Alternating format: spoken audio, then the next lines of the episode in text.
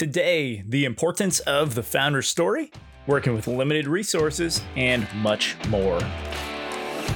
Are you a leader trying to get more from your business and life? Me too. So join me as I document the conversations, stories, and advice to help you achieve what matters in your life. Welcome to Unbound with me, Chris Dubois.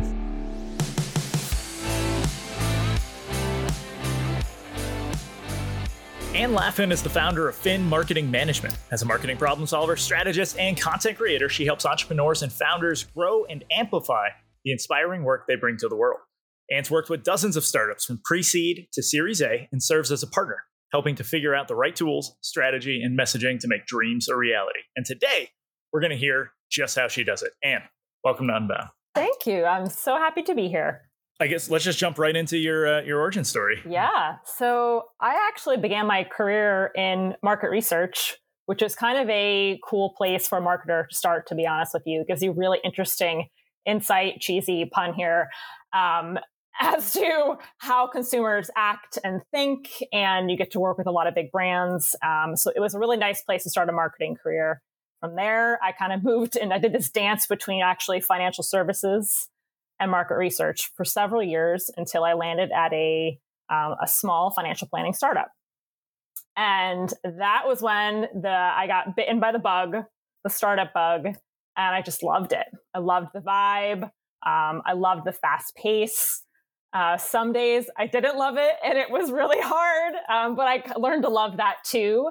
And I decided I really wanted to start my own gig right in the middle of the pandemic because that seemed like the right time, you know, and um, and but it's been great. And so now I, I have my marketing consultancy that is just geared towards working with early stage startups, and um, it's exciting, it's challenging, it's it's it's mine. right. Awesome. Yeah. So one of the challenges of working with an early stage startup is that you don't necessarily have the reach and you know the the finances to just throw at problems. Yeah. Uh, and so a lot of it comes down to the founder, you know, being that critical piece, yeah. and the founder's story being what gets everything going. Yep.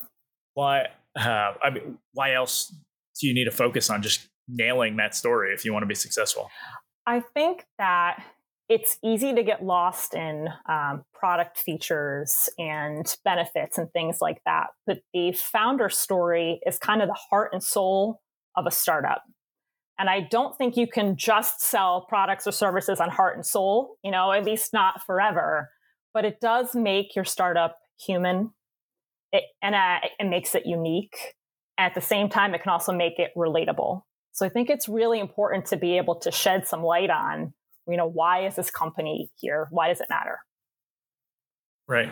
And so, how do you kind of balance blowing up that story, right? Making it the big thing, but still ensuring that your entire marketing strategy is cohesive and works. I feel like it's just one piece of the puzzle, to be perfectly honest with you, right? Like you just can't, let's say we were doing, you know, 30 social posts a month. They can't all be about founder story, right? They still have to be about other things too. So to me, I think you used the, the nice word there of balance. There still has to, we still have to address how your product addresses the needs of your audience. Um, so it is it's tricky. It's a balance. right. And even just getting that across, like that story kind of bought in by your team to make sure they're pushing it. Like I'm sure there's challenges just in that. That's a really good point for sure. I mean, it can't the founder story, right? It, it's not it should not be something that's fabricated, right? Like that is it is the, the why the company is there. So I think that's an interesting point to bring up too yeah, the, the team needs to needs to be all in on that. They can't if they're if they are waffly or they don't buy it, customers not going to buy it either. Investors aren't going to buy it. So I think that's a really interesting point. Awesome. I like making interesting points. um, so uh, I guess what so what are the common mistakes that you're you're seeing with early stage startups specifically? Um, they're my favorite, which is inconsistency, uh, lack of cohesiveness, not having a plan. And those are not slights or me pointing fingers. It's just kind of what I've observed. And really, that comes from lack of resources, lack of time. You know, if we can, I suppose we can bucket that into the resources bucket. Um, but, you know, if you are a founder, maybe you have a VP of sales, you know, like maybe you've got two or three people, you don't necessarily have time to make sure what's on the, the messaging on the website mass, uh, matches the messaging on your two or three social posts match you know what it so you get this sort of patchwork quilt of um, tactics and strategies and um, it doesn't usually work all that well yeah i have noticed that working working with startups yeah. it's like the you don't know what's going to work and what doesn't work yet yeah. and so you want to try as many things as possible but by dabbling you're not actually trying anything and you're making these trade-offs. Yeah. It's, yeah.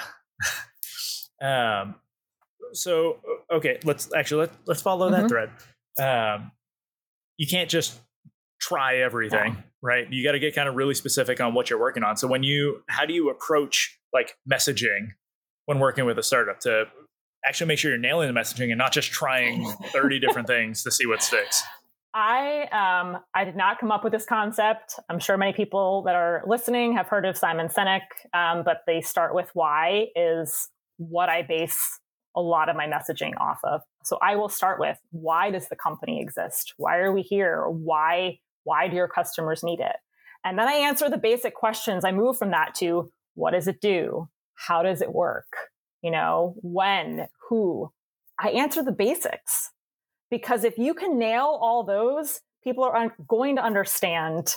But it's just they can easily attach themselves to your service or your product, right? They can say, "Oh, this is for me. Yes, I have that problem. Yes, I would really love if someone could help me with that, right? Here's how."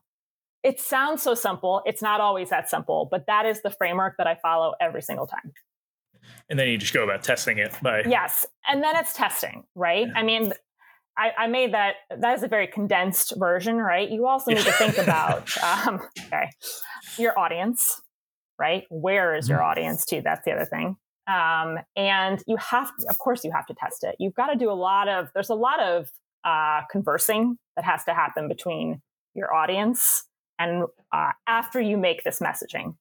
And so one of the things i say a lot is if you're not talking to your customers regularly about the decisions that you're making you're you're making a you're leaving a lot of room for error and you're leaving a lot of unknowns, uh, which is really scary. Right. yeah. yes. Especially in yes. that space. Um, so I guess if you're having resource mm-hmm. issues mm-hmm. and you're you know feeling strapped, one of the ways to get around that is to incur a different type of debt, which would be investors taking on investments. Yeah. Uh, I know you've worked with companies to help secure investments as well. What are some of the recommendations you have for uh, for kind of preparing even like not just getting the funding right having that in conversation but like what can you be building right now within your company in order to kind of make it more of a sure thing? I think you need to be prepared to answer the question like why now? Why should you win? Those are two questions not just one question. But i think you need to be prepared to answer both.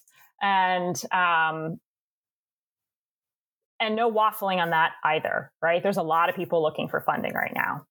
And, um, you know, you can be as buttoned up as you can, right? You can have your, you know, your ideal customer profile set up. You can have, um, you know, you can have your first set of customers. You can have some sales, you know, numbers. You can have your founder story. Like you can have those pieces pulled together. But I think you really need to be able to really state clearly like why is it us why why us why do we deserve to win this um i don't know i stand by that yeah yeah well and i think a lot of the how you set up the founder uh-huh. story uh-huh. probably builds that up just in an investor's yeah. mind right yeah.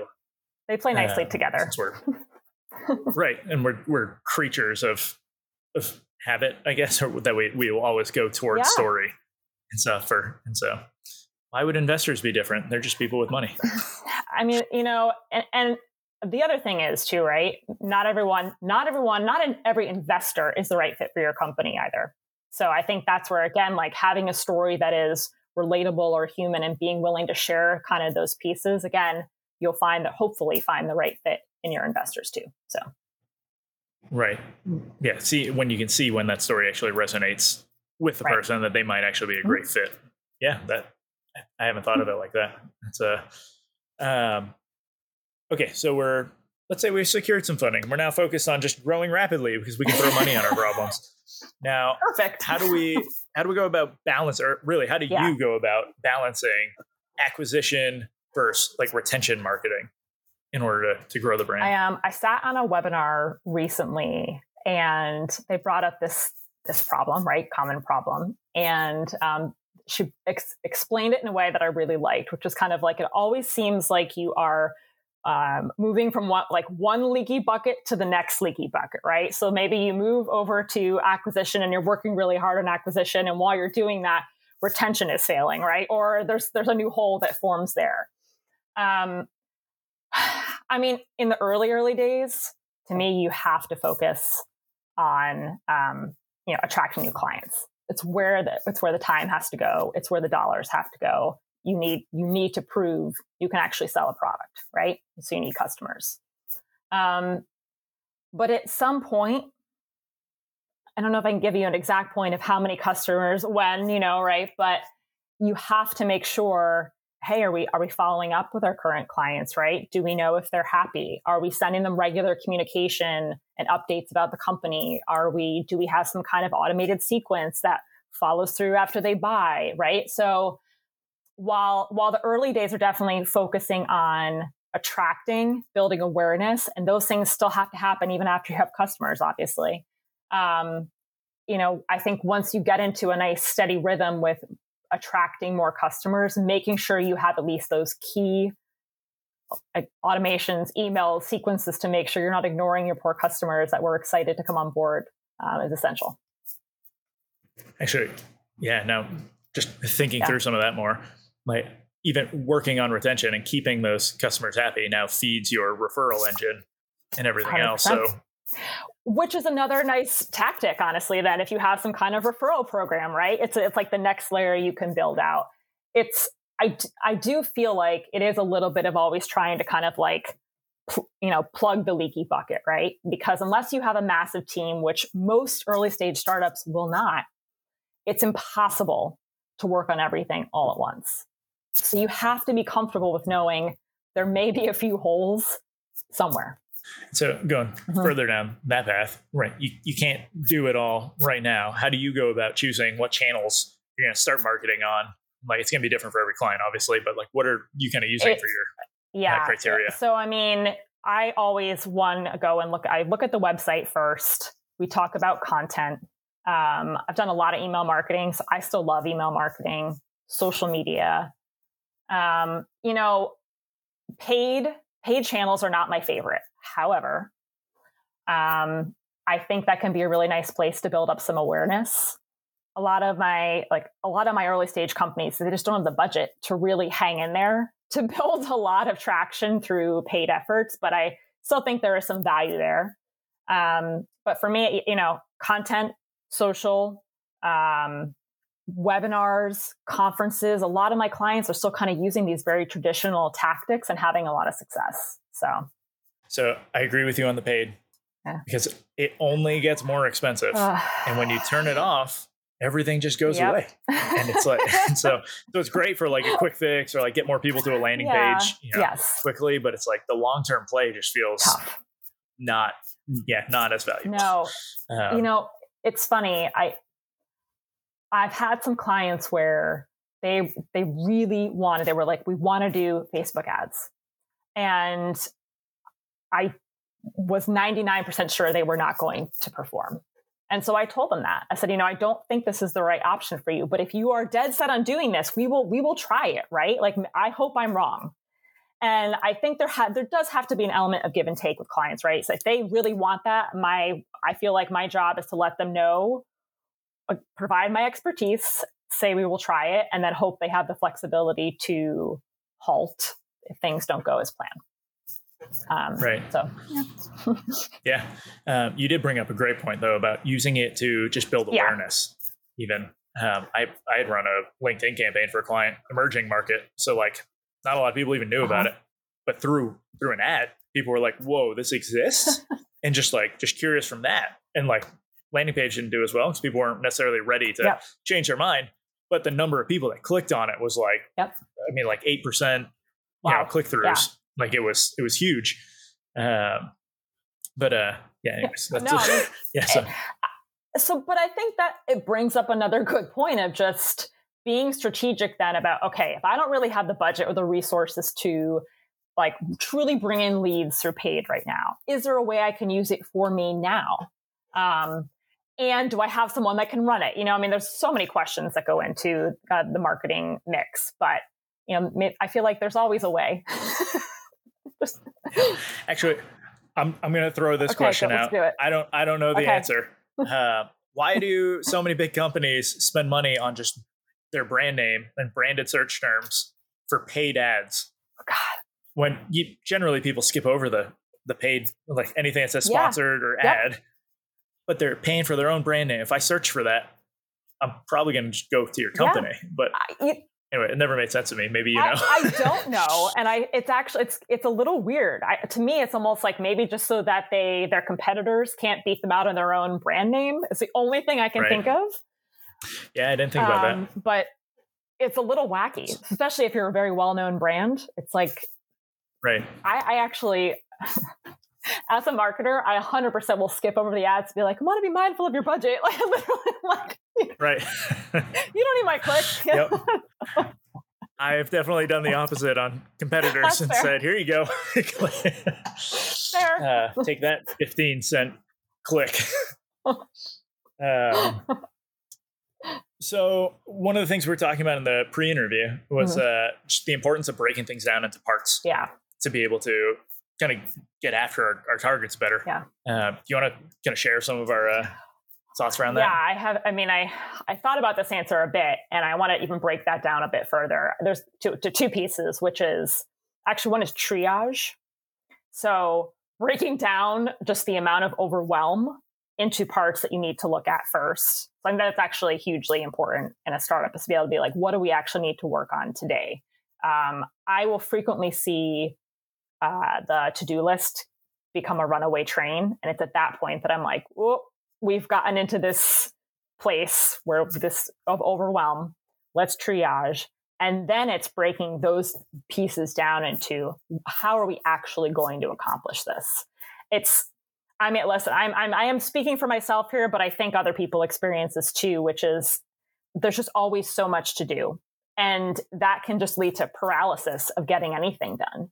So breaking those big problems down into just bite-sized pieces of what are we going to do this week? What has to happen first? What ha- what to get to the last piece? Um, to me, it's the best way to get through the world of startup overwhelm. Right. Yeah, that makes sense. The the book Essentialism by Greg McKeown like revolutionized my efforts. So I keep buying it for people, even now. I need to get him on the podcast at some point. Just to, I bought enough of his books. I can talk to him now. Smart. Um, okay, startups. We get the people. We get the right people in place. We got the right processes. Now we can start looking at tools and Yeah. platforms. You help companies with figuring out what's right for them. Yes. How do you how do you approach that?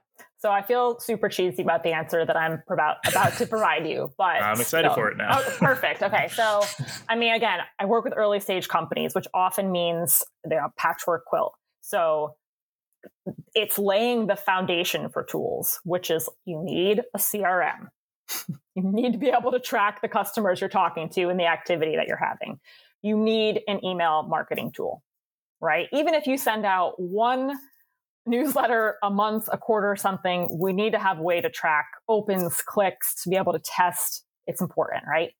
I'm going to assume we're going to be doing organic social media at the minimum, right? We need a tool for that. We need to be able to schedule, to automate, um, again, to track what's happening, performance, all these things are key. And then I love things like um, uh, Canva for graphics. Again, this is assuming we don't have a huge team, we don't have a lot of resources these can be you know great grammarly to help make sure the writing is is is sharp and buttoned up.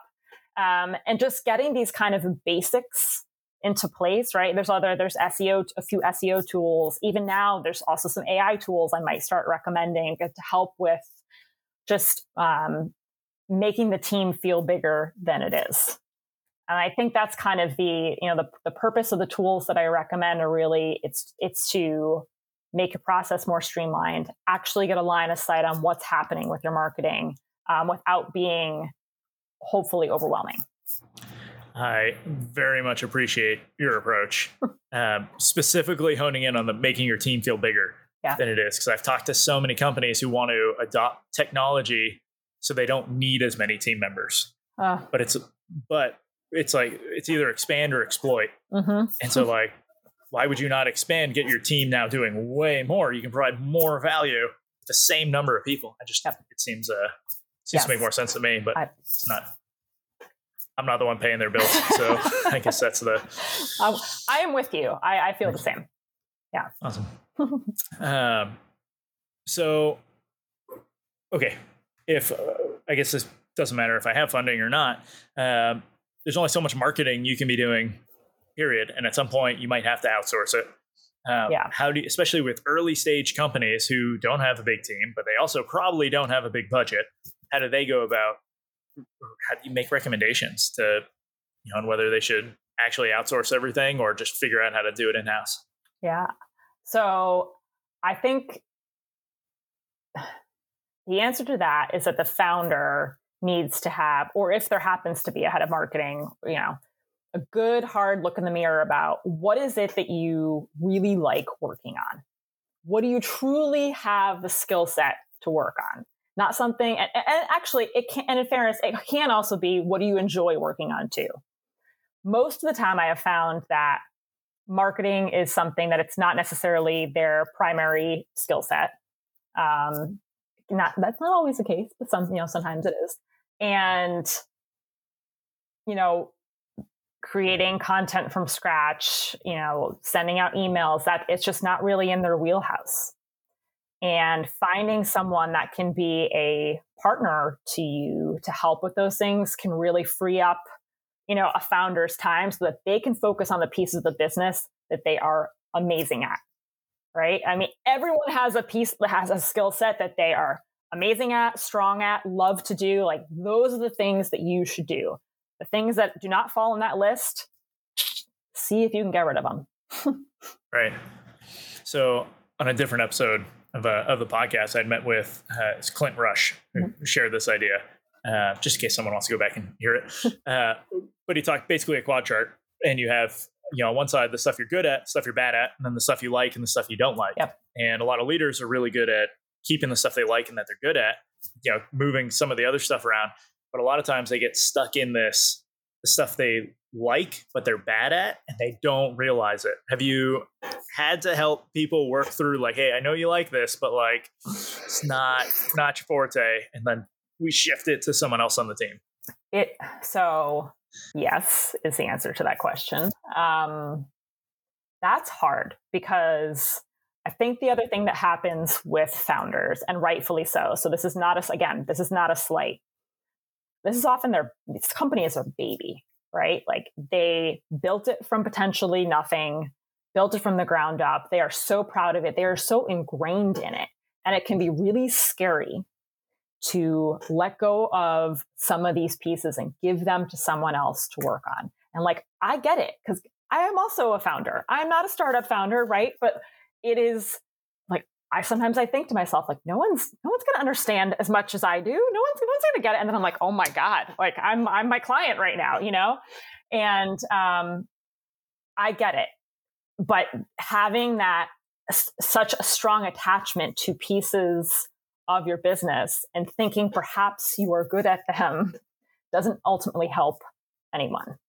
And so it's an honest it's a difficult conversation but it's an honest conversation and one i think if you can attack it from a business perspective of just being like look i want to help you like blow the business out of the water to do that we need to free up your time so that you can focus on xyz i can help you do these things and here how I, here's how I can do it here's how I can can hopefully build your trust to know that I will get it done. I think that's that's how I approach it. Yeah right lean into the yeah. the idea of winning yeah. rather than doing what you enjoy yeah uh, well awesome and this is we this has been like an action packed episode lots of good good tips in here um, i want to move into our our I, I keep calling them rapid fire questions, Okay. but I don't. All right, what do we got? We're gonna go semi slow. We'll go at our own Okay. pace. Uh, first, what book do you think everyone should read? Okay, so I always screw the name up of this, which are two very different things, but it's called The War of Art.